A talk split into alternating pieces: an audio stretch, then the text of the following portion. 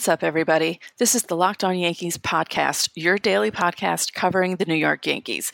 We are brought to you by the Locked On Podcast Network, your team every day. If you're a new listener, welcome. I'm your host, Stacey Gotsoulias.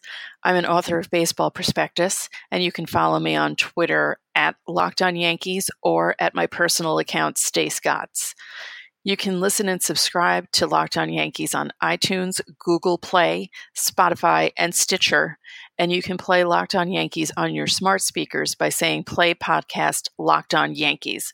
You can also email questions or comments to lockedonnyy at gmail.com. In today's episode of Locked On Yankees, in case you didn't know the name of the show the first 100 times I said it, Good Luis Severino returned. The price was wrong for David. The Yankees scored a bunch and they held off Boston's division titles celebration for another day. So we'll recap last night's game, we'll preview tonight's game, and we'll go around the league and catch you up on all of the division races and wildcard news that you need to know. I will also apologize for boo boo I made yesterday. But first up, let's talk about last night. I don't know about you guys, but when Severino started off the game with a four pitch walk, it didn't exactly give me high hopes for the rest of his outing. Nor did I have them later in the in the inning when the Red Sox had men on second and third with only one out. Thankfully, the first inning was not an omen for the rest of the night. I can't say the same for David Price, who also started his performance with a four pitch walk. Both pitchers made it out of the first inning unscathed, but Severino was able to keep the Red Sox to only one run, while Price had some problems. Let's run through them, shall we? So the Yankees jumped on the board with a Miguel Andujar solo shot in the second inning. It was the rookie's 25th home run of the season, and apparently he's the first rookie third baseman to hit 25 home runs and 40 doubles in a season. That's pretty good. Gary Sanchez walked, Luke Voit singled, Gleyber Torres struck out, then Andrew McCutchen walked, and Aaron Judge came up with the bases loaded. Now, he hit a ball to third that probably should have been an easy out, but it went right through Eduardo Nunez's legs, and both Sanchez and Voit scored to make it 3 0. Thanks for that, Nooney.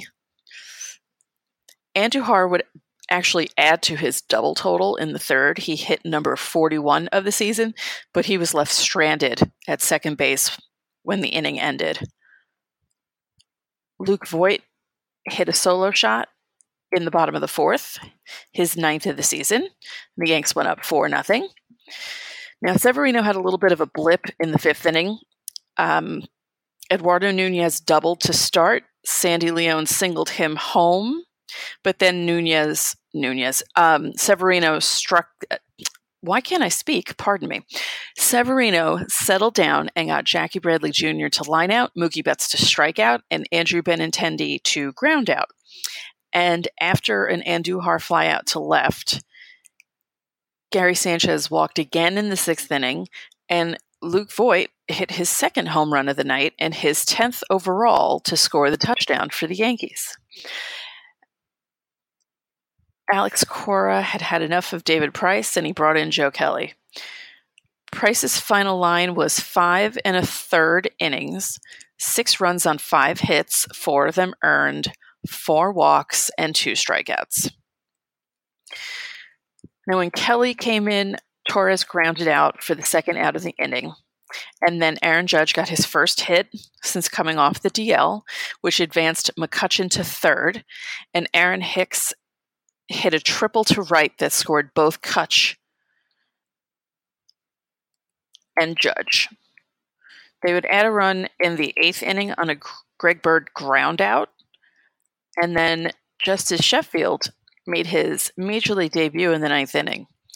And it looked like his nerves and adrenaline got to, got to him just a little bit because he got into some trouble after he allowed back to back singles to start. He struck out Sandy Leon for the first out, but then he walked Jackie Bradley Jr. to load the bases for Mookie Betts, which is not an ideal situation.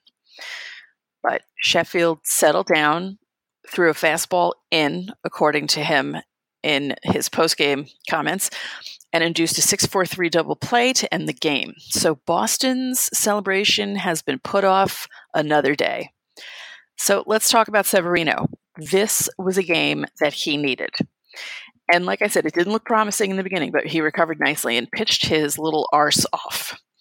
So his final line was six innings, that one run on six hits, one walk, and six strikeouts. And it was his 18th win of the season.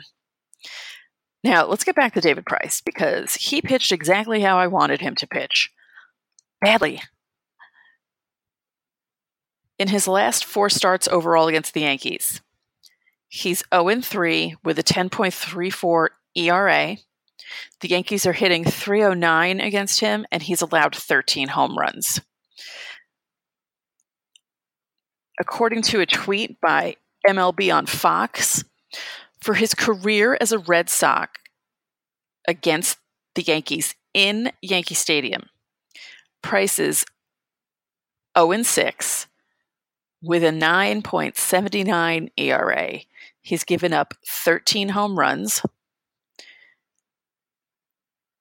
and he allows 15.4 hits per nine innings. That is not ideal for anyone. it was ideal for the Yankees last night. They looked like the team that they should be every time they go out and play. And what I find interesting is the fact that, you know, the Yankees can't seem to beat bad teams when they need to, but when they need to beat a good team, they can. And Boston has the opposite problem they don't do well against their fellow AL playoff teams. So that's something to look for when the playoffs start. Um, you know, because I'm assuming the Red Sox are not going to lose out the rest of the season and they're going to clinch the AL East at some point, hopefully not tonight. And speaking of tonight, we will preview tonight's game.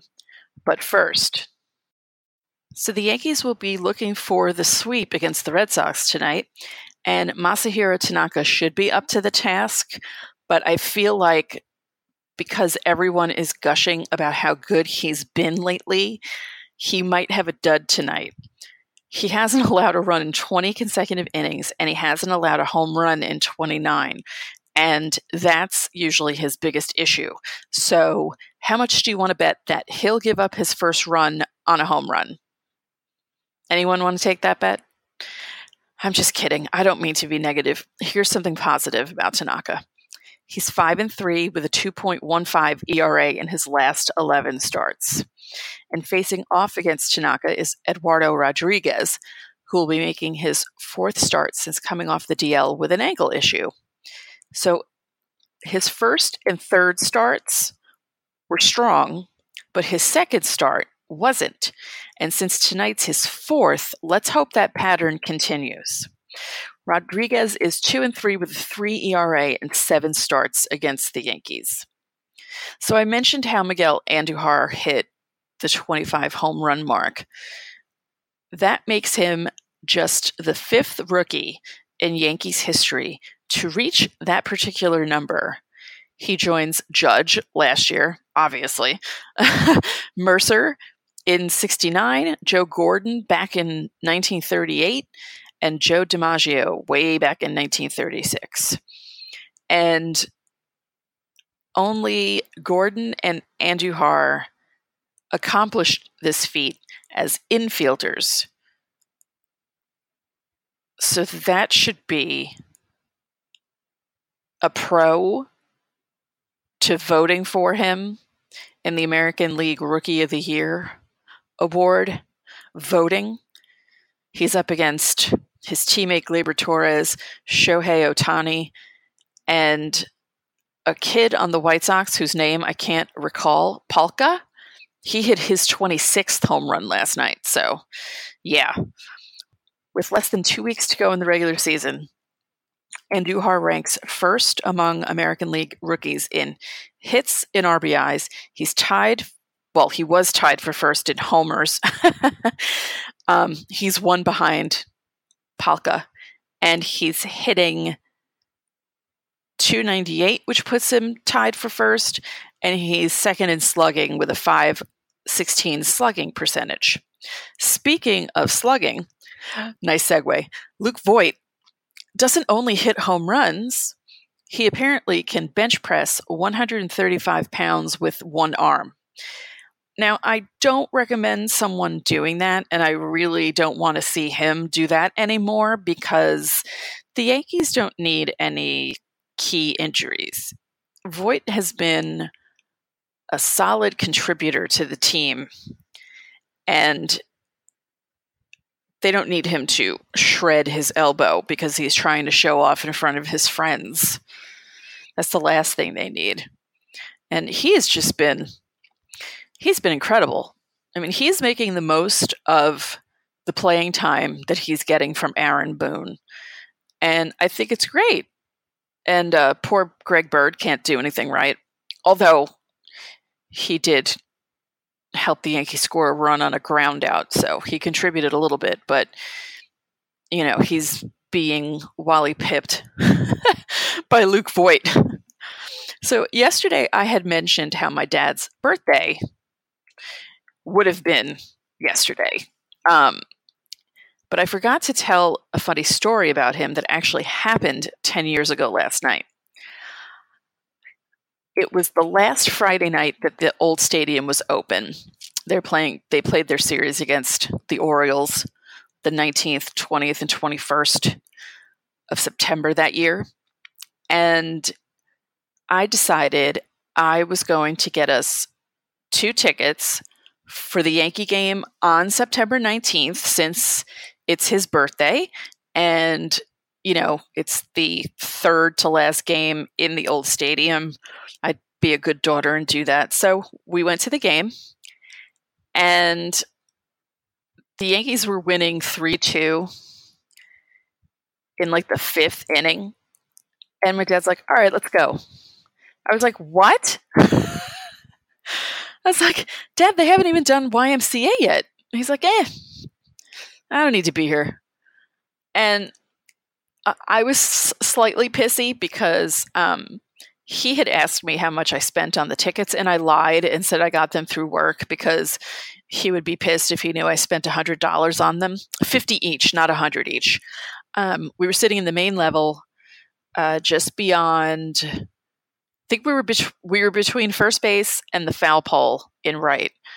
Um, in the not the first section from the field, but the second. So they were pretty good seats. And, you know, I wanted to do this for him because he's the one who got me into baseball. And I thought it would be a nice birthday present. And he's like, yeah, let's go. And I had to leave because uh, two months earlier I had moved home due to financial issues. If I were still living in the city that night, he could have left and I could have stayed for the rest of the game, but I had to leave with him. So let me run through this game, uh, the box score. Okay. So the Yankees ended up winning 3 2. Carl Pavano got the win. Mo got the save. And Brian Bruney, Damaso Marte, and Joba Chamberlain pitched in between Pavano and Mo and held the score. So that is some sort of interesting, almost trivia there. Um, I ended up going to the last game in Yankee Stadium that Sunday because I just so happened to have the Sunday plan. So it was automatically in my package. And that was an incredible experience. I will talk about that in tomorrow's podcast because it'll be 10 years ago tomorrow. It's crazy that it's been that long. I've gone through so many changes in those 10 years, and it's just amazing to me.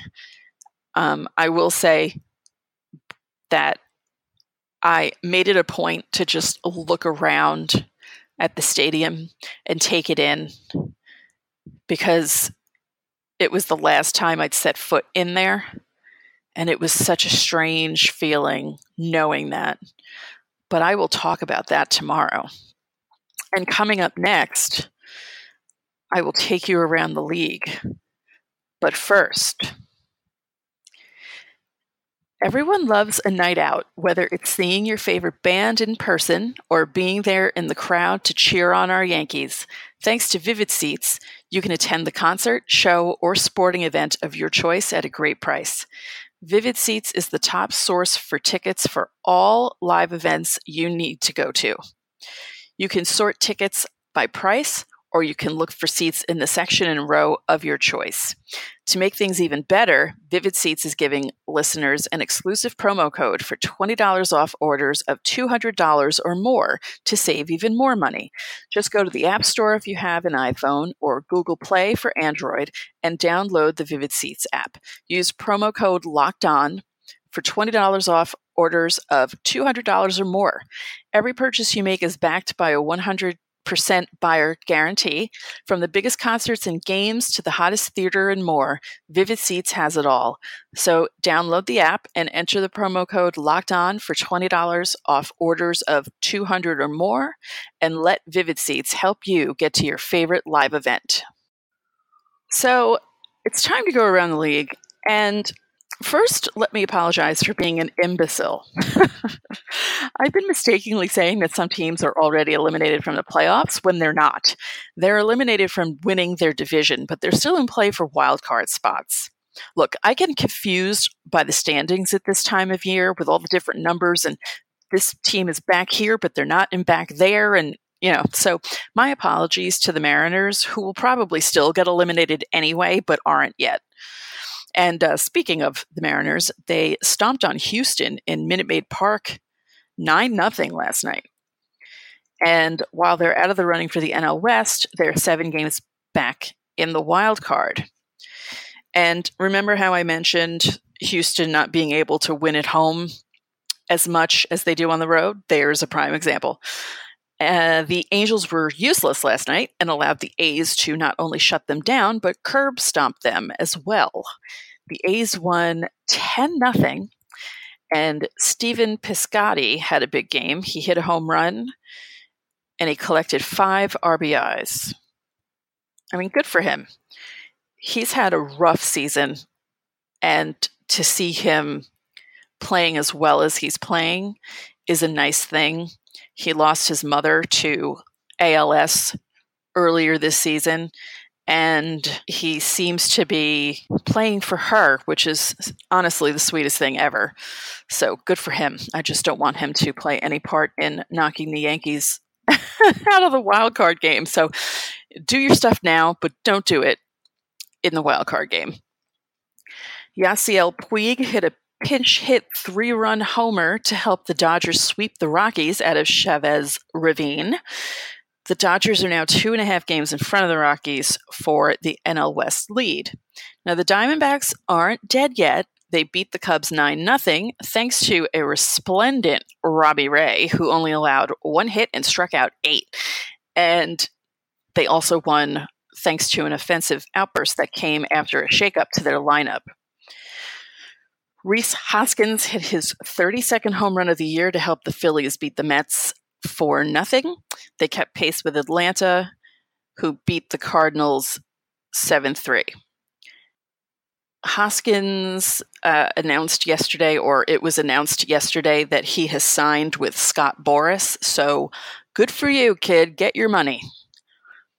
Now, don't look now, but Tampa is heating up, and they're still in the wild card race in the AL. They won their fifth game in a row last night, sweeping the Rangers, and they're only five games behind the A's for the second wild card. After the Yankees play the Orioles this weekend, they're going to Tampa for four games, and I am frightened about that. The Yankees haven't had good luck playing down in Tampa this season, and with the way Tampa's been playing lately, and with the way the Yankees have been playing lately, it worries me a bit. Milwaukee beat Matt Harvey and the Reds last night 7 0. They added to their wild card lead and they gained a game on the Cubs. and they're only two and a half out of the NL Central lead. So things are still exciting in the NL. So that is it for today's episode of Locked On Yankees, which is part of the Locked On Podcast Network, your team every day. I have been your host, Stacey Gotsoulias. You can follow me on Twitter at Stace Gotts. And once again, you can email us questions at lockedonnyy at gmail.com or tweet us at lockedonyankees. You can also rate this podcast on Apple and on Google Podcasts. Subscribe at Apple, Google, Spotify, and Stitcher. And if you could be so kind, please rate the podcast and spread the word about the podcast to your fellow Yankee fans. And before I go, be sure to visit lockedonyankees.com to read Matt Gregory's latest piece on how the Yankees actually do with runners in scoring position. That is a big thorn in everyone's side. And it turns out they're not as bad as you think. So go read that article and enjoy your day, everyone.